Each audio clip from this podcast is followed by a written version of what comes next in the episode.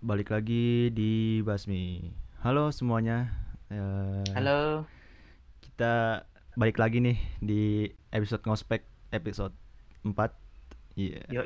Yang berjudul matkul yang paling membekas di lubuk hati. Anjas, dalam banget kayaknya. Alay banget namanya. Alay banget judulnya. Oh ya, bentar kita mau ngucapin juga ya sebelumnya Bang, selamat Hari Raya Idul Fitri. Iya. Yeah. Kita mau maaf soal perkataan, kalau ada perkataan atau kata-kata yang kurang mengenakan atau ada kata-kata yang kurang tepat ya Bang ya, selama kita mohon maaf ini. Lahir dan batin nih buat para Baster mungkin. Betul. Selama podcast ada yang tidak enak ya, mungkin ada yang merasa tersinggung atau merasa jurusannya dijelek-jelekin kita nggak ada bermaksud ke sana. Iya. Jadi sekali lagi mohon maaf lahir dan batin. Semoga kita bisa bertemu di Ramadan selanjutnya dan podcast ini tetap berjalan ya Bang ya. Semoga tiara kalian banyak ya. Iya. Yeah. Kalau kita kayaknya udah sulit Bang ya. Iya sih sudah kayaknya. Berumur tua. Oke. Okay. Lanjut. Kita masuk nih kita ke pembahasan matkul apa sih yang paling membekas di lubuk hati kita. Dari gua dulu ya Bang ya. Iya. Kalo lu gua... apa nih Sri? Matkul yang kayaknya nggak bisa lu lupain nih Zri. Yoi. Gue selama kuliah di jurusan DKV ini ada 2 matkul sih Bang. Jadi yang pertama apa itu ada namanya teknologi produksi grafika 1, 2, dan 3. Sama satu lagi media pamer pajang. Nah, gue pengen nge-share dulu tentang teknologi produksi grafika itu apa. Nah, yang pertama itu ini tuh waktu teknologi produksi grafika yang pertama itu kita cuman kayak teori-teori gitu loh Bang. Jadi teori-teorinya tuh tentang percetakan, tentang jenis-jenis cetak, gitu-gitu loh. Nah, itu tuh dijelasin tuh cara mencetaknya juga gimana. Terus kayak kalau nggak salah tuh sempet kayak ngunjungin pabrik percetakan gitu deh kalau nggak salah ya. Ih, seru amat. Iya, terus kayak gimana cetak orang-orang yang biasa kemasan-kemasan gitu, cutting-cuttingnya, gimana cara cutting yang bener gitu-gitu loh. Terus ya lumayan gue ngeliat kalau nggak salah tuh gue ngeliat kayak produk-produk sabun gitu deh. Iya kalau nggak salah. Terus ini lu ke percetakan merek apa yang ngerjain kayak percetakan apa aja gitu? Jadi percetakan biasa gitu, cuman klien kayak kebetulan tuh dia lagi ngerjain kliennya sabun gitu loh. Oh, ya, jadi emang kebetulan lagi ngerjain ada klien gitu. Iya, lagi ada percetakan gitu dianya. Jadi gue bisa ngelihat kayak teknik ngelem mereka, ada yang kayak dari mesin, ada juga yang kayak manual gitu loh, Bang. Jadi tuh apaan tuh yang manual? Jadi kalau kan kayak ngelipet-lipet gitu ya. Nah, jadi ada dua jenis tuh, ada yang dari mesinnya langsung, ada yang dilipet sama orang gitu loh. Jadi mesinnya tuh nggak bisa ngelipet semua jenis kemasan gitu. Jadi harus tetap ada orang-orangnya yang ngelipet-lipetin gitu loh. Gue sempet ngeliat tuh. Oh, seru bener ya, kunjungan ke percetakan. Iya, itu kalau nggak satu yang pertama. Nah, yang teknologi produksi grafika yang kedua itu kita udah mulai sendiri tuh. Waktu itu gue ngerjain teknik cetak namanya, gue lupa namanya apa, tapi jadi tuh dia ada jenisnya tuh cetakannya tuh dari karet sendal swallow gitu loh Bang, tapi ini lebih keras dan tipis gitu, warnanya hitam. Terus kita tuh pakai namanya teknik cukil. Jadi kita di karetnya itu di tempatnya itu nanti kita cukil-cukil tuh sesuai dengan pola yang kita mau. Misalnya ada gambar bunga, ada gambar apa lagi ya, kayak bunga atau daun-daun pohon gitu. Nah, nanti di hasilnya itu dicat tuh dipakai rolan cat tembok gitu loh Bang. Oh iya. Nah, nanti ditempel ke kertas. Ntar hasilnya ya itu nanti keluar gambar si hasil yang udah di ukir tadi, namanya teknik cukil kalau nggak salah. Oh, diukir di ininya, di karetnya terus lu di karetnya tuh kayak dikasih warna gitu, ntar dicetak deh. Ya, sesuai dengan yang kita mau, nanti hasilnya itu nanti ya udah yang paling menonjol itu yang paling atas itu ya misalnya gambar bunga ya udah ntar hasilnya gambar bunga gitu. Nah, terus kalau cetaknya di mana? Di kampus. Enggak, bukan ininya di baju, kertas. Oh, di kertas sih. Banner gitu apa? Di kertas, cuman kertasnya tuh kertas apa yang namanya? Kertas lin. Bukan linen. Gue nggak tahu, kertas itu warna coklat dan ya kayaknya sih kertas biasa, cuman kayak warna coklat gitu, gue nggak tahu kertas apa. Terus kayak yaudah ntar dipajang gitu loh. Gitu. Itu yang kedua. Nah, kalau teknologi produksi grafika yang ketiga itu kita teknik sablon baju. Oh, ini mungkin Buster, para Buster familiarnya nih. Ya, kalau yang pernah sablon baju kan kayak ada screen, terus ntar catnya diseret gitu kan, ditarik gitu, ntar gambarnya muncul. Nah, itu kayak gitu sih. Nah, cuman yang ketiga ini agak lebih seru, soalnya kan gue baru pertama kali ya jadi excited banget tuh. Iya. Dan sempet buat orang awam tuh kan kayak naro catnya kan kebanyakan kan kayak blueberry gitu kan. Nah, itu ntar diajarin tuh maksudnya biar cat, gimana cara ngirit cat, gimana biar ngatur warna-warnanya yang biar bener gitu loh. Nah, itu dia kasih tahu tuh output, sebenarnya output dari si teknologi produksi grafika ini biar kita bisa bikin apa ya, usaha sendiri loh Bang. Jadi bikin percetakan sendiri, bikin kaos sablonan sendiri gitu-gitu loh. Itu sebenarnya yang mungkin dimaksudin dari matkul ini ya. Dan itu emang asik banget sih itu. Oh, jadi kayak harapannya tuh lu mungkin kalau lulus, kalau mau bikin usaha nih ada dasarnya kayak gini nih, lu udah dikasih tahu gitu kali ya. Iya, dan bisa bikin usaha sendiri, misalnya percetakan baju, bikin distro mungkin, gitu-gitu sih. Oh iya. Nah, terus yang kedua ini ada media pamer pajang. Media pamer pajang ini tuh sebenarnya kayak ngeparodiin brand gitu loh Bang. Jadi tuh gua parodiin gimana tuh? Parodiinnya tuh kayak misalnya nih, nah misalnya ada nama brand misalnya Wardah nih, terus jadi Wahdu. Oh iya, kebayang. Kalau gua tuh kemarin Vaseline jadi Vaselilin. Nah itu. Iya. Nah, tapi cuman boleh diganti kayak logonya doang, terus slogan-slogannya gitu. Cuman untuk kayak warnanya, terus bentuk-bentuk logonya itu nggak boleh diubah. Kayak cuman tulisannya doang tuh yang boleh diubah. Terus jadi itu gue intinya ngebikin kayak boot gitu loh. Tapi bootnya tuh bukan boot yang wah banget. Kayak bootnya tuh cuman kayak, lu tau gak sih Bang, gantungan-gantungan di mall gitu atau di Indomaret kan biasanya ada, kalau misalnya ada promosi itu kan pasti ada kayak kertasnya gitu. Oh kan? Iya, yang biasa digantung promo gitu. Iya, stiker promo gitu, atau yang di langit-langit tuh yang digantung-gantung. Nah itu gue bikin itu tuh, jadi kayak parodiin aja, kayak bikin stikernya, bikin kertas-kertas buat di standnya, stand boothnya gitu. Itu sih, tapi agak asiknya tuh kenapa ya, kayak unik aja gitu loh Bang, dipamerin tuh lucu gitu loh. Maksudnya yang jurusannya juga pasti ngeliat kan kayaknya unik gitu loh, kayak ketawa-tawa gitu. Nah itu sih serunya. Oh, karena ini kali prakteknya tuh praktek kayak lu udah punya brand sendiri gitu kali ya, jadi excited gitu kan. Pasti lebih ini sih Bang, lebih kayak cenderung unik aja sih, karena banyak brand-brand yang terkenal terus di parodi-parodiin kan, maksudnya agak lucu gitu kan, dijadiin bercandaan gitu. Itu kayak ini kan, logonya lu dari Vaseline cuman diubah tulisannya gitu kan, sama tipografinya doang yang diubah, tetap disamain gitu kan. Jadi kayak paling mentok tuh modelnya sih, kayak modelnya kita ngambil lagi baru gitu. Jadi intinya kayak digital imaging gitu loh Bang, gitulah. Nah itu dari selama gue kuliah itu sih yang dua paling membekas di lubuk hati, cielah. Iya, iyalah. Kalau dari ilmu politik nih Bang, kira-kira ada nggak sih yang paling membekas di lubuk hati lu nih, yang nggak bisa lu lupain? Kalau dari gua sih ada dua yang menurut gua bisa bilang kayak salah satu yang ngebuka pikiran gitu. Oh, apa tuh? Nah, yang pertama nih ada filsafat politik, Zri.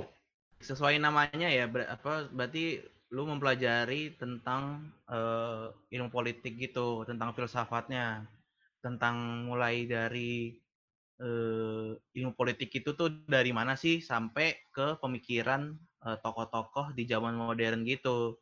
Ya istilahnya tuh kayak dulu dari zaman Plato sampai zaman modern lah, tahun 90-an gitu. Lu belajar tuh tokoh-tokohnya, pemikir politik zaman dulu kayak gimana pemikirannya, terus sampai di pertengahan gitu kayak gimana, terus sampai di zaman modern. Nah, lu bisa ngelihat tuh kayak perkembangan pemikiran politik itu kayak gimana sih, sampai lu di zaman sekarang udah ngelihat tuh, oh dulu tuh kayak gini, di zaman ini yang berkembang pemikirannya ini, terus di zaman ini pemikirannya kayak gini.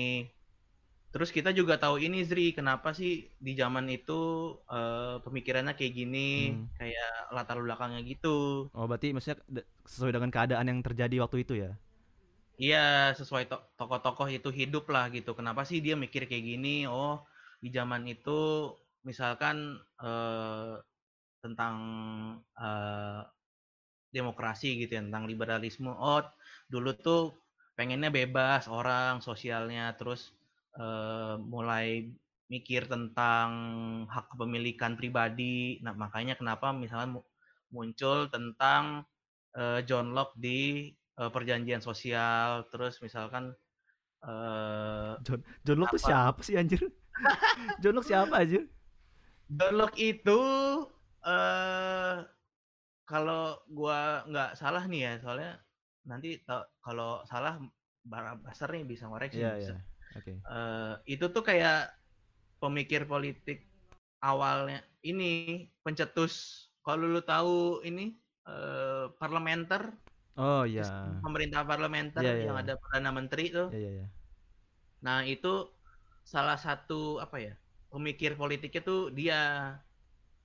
Oh, oke. Berarti dari yang gue tangkap lu belajar kayak sistem-sistem pemerintahan juga ya. Tapi kira-kira nih lu kemarin itu belajar ini juga nggak sih Bang, kayak sistem apa sih namanya, kok fasisme, terus liberalisme, sosialisme, komunisme, demokrasi itu termasuk dipelajarin juga nggak? Kalau di sini tuh bukan ngomongin lebih ke sistemnya, kita nggak ngomongin ke situ sih, karena kita tuh lebih ke tokohnya gitu Sri. Kalau misalkan lu tentang tadi tuh komunisme, nah kita tuh nggak ngomongin komunisme secara apa ya, sistem atau sampai sekarang itu gimana sistem itu bekerja lu nggak diomongin ya, kayak misalnya ada apa aja dalam komunisme tuh, itu jajaran-jajarannya lu nggak belajar ya, nggak diajarin? Iya, kita tuh lebih ke tokohnya itu kan Karl Marx ya, ininya yang terkenalnya, pencetusnya. Nah itu tuh kita belajar kenapa dia mikir ini, kenapa sih dia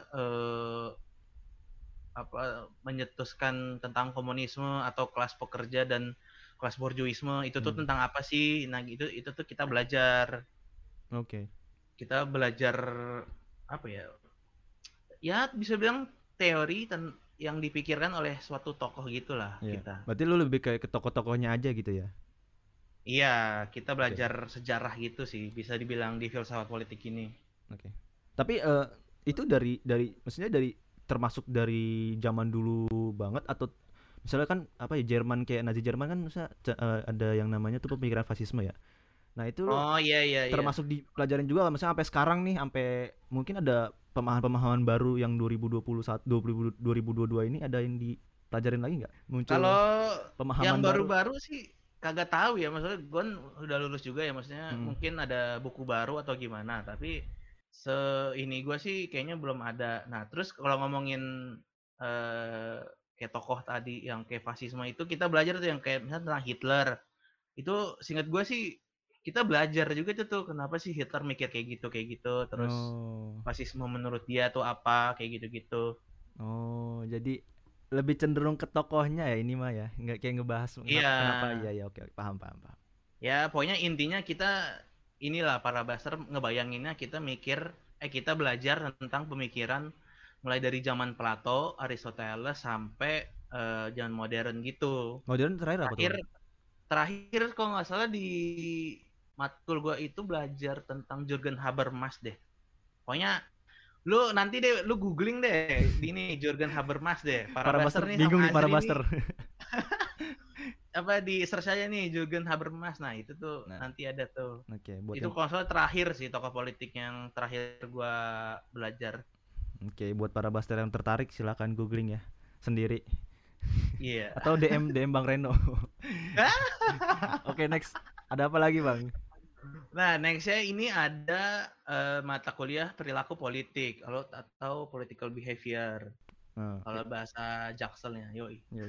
Nggak semua bahasa, kayaknya nggak semua bahasa Inggris tuh bahasa Jaksel deh. Ya pokoknya maksudnya bercandanya bahasa Jaksel kan. Oke, perilaku politik ini tentang apa nih Bang? Jadi ini tuh kayak mata kuliah yang mempelajari tentang perilaku politik. Sangat menjawab ya, gue baru menanti nih. Ya pokoknya ini sih kan udah udah tergambarkan lah dari judul matkulnya perilaku politik. Jadi kita tuh meneliti gitu Sri tentang kayak gimana sih voter nih, pemilih di politik. Misalkan ada 3 pendekatan sih yang terkenal nih. Yang pertama ada psikologis, ada sosiologis. Pertama sosiologis, psikologis, sama pendekatan rasional. Mungkin dari sosiologis dan psikologis ku paham, cuman kalau rasional tuh kayak gimana, Bang? Nah, kalau rasional itu lu mikir nih Zri, untung ruginya tuh apa sih lu milih satu kandidat atau lu milih satu partai pas lagi pemilu gitu misalkan, maksudnya atau lu sesuai dengan janji-janjinya atau target pemilunya, target dia selama jabatannya gitu ya?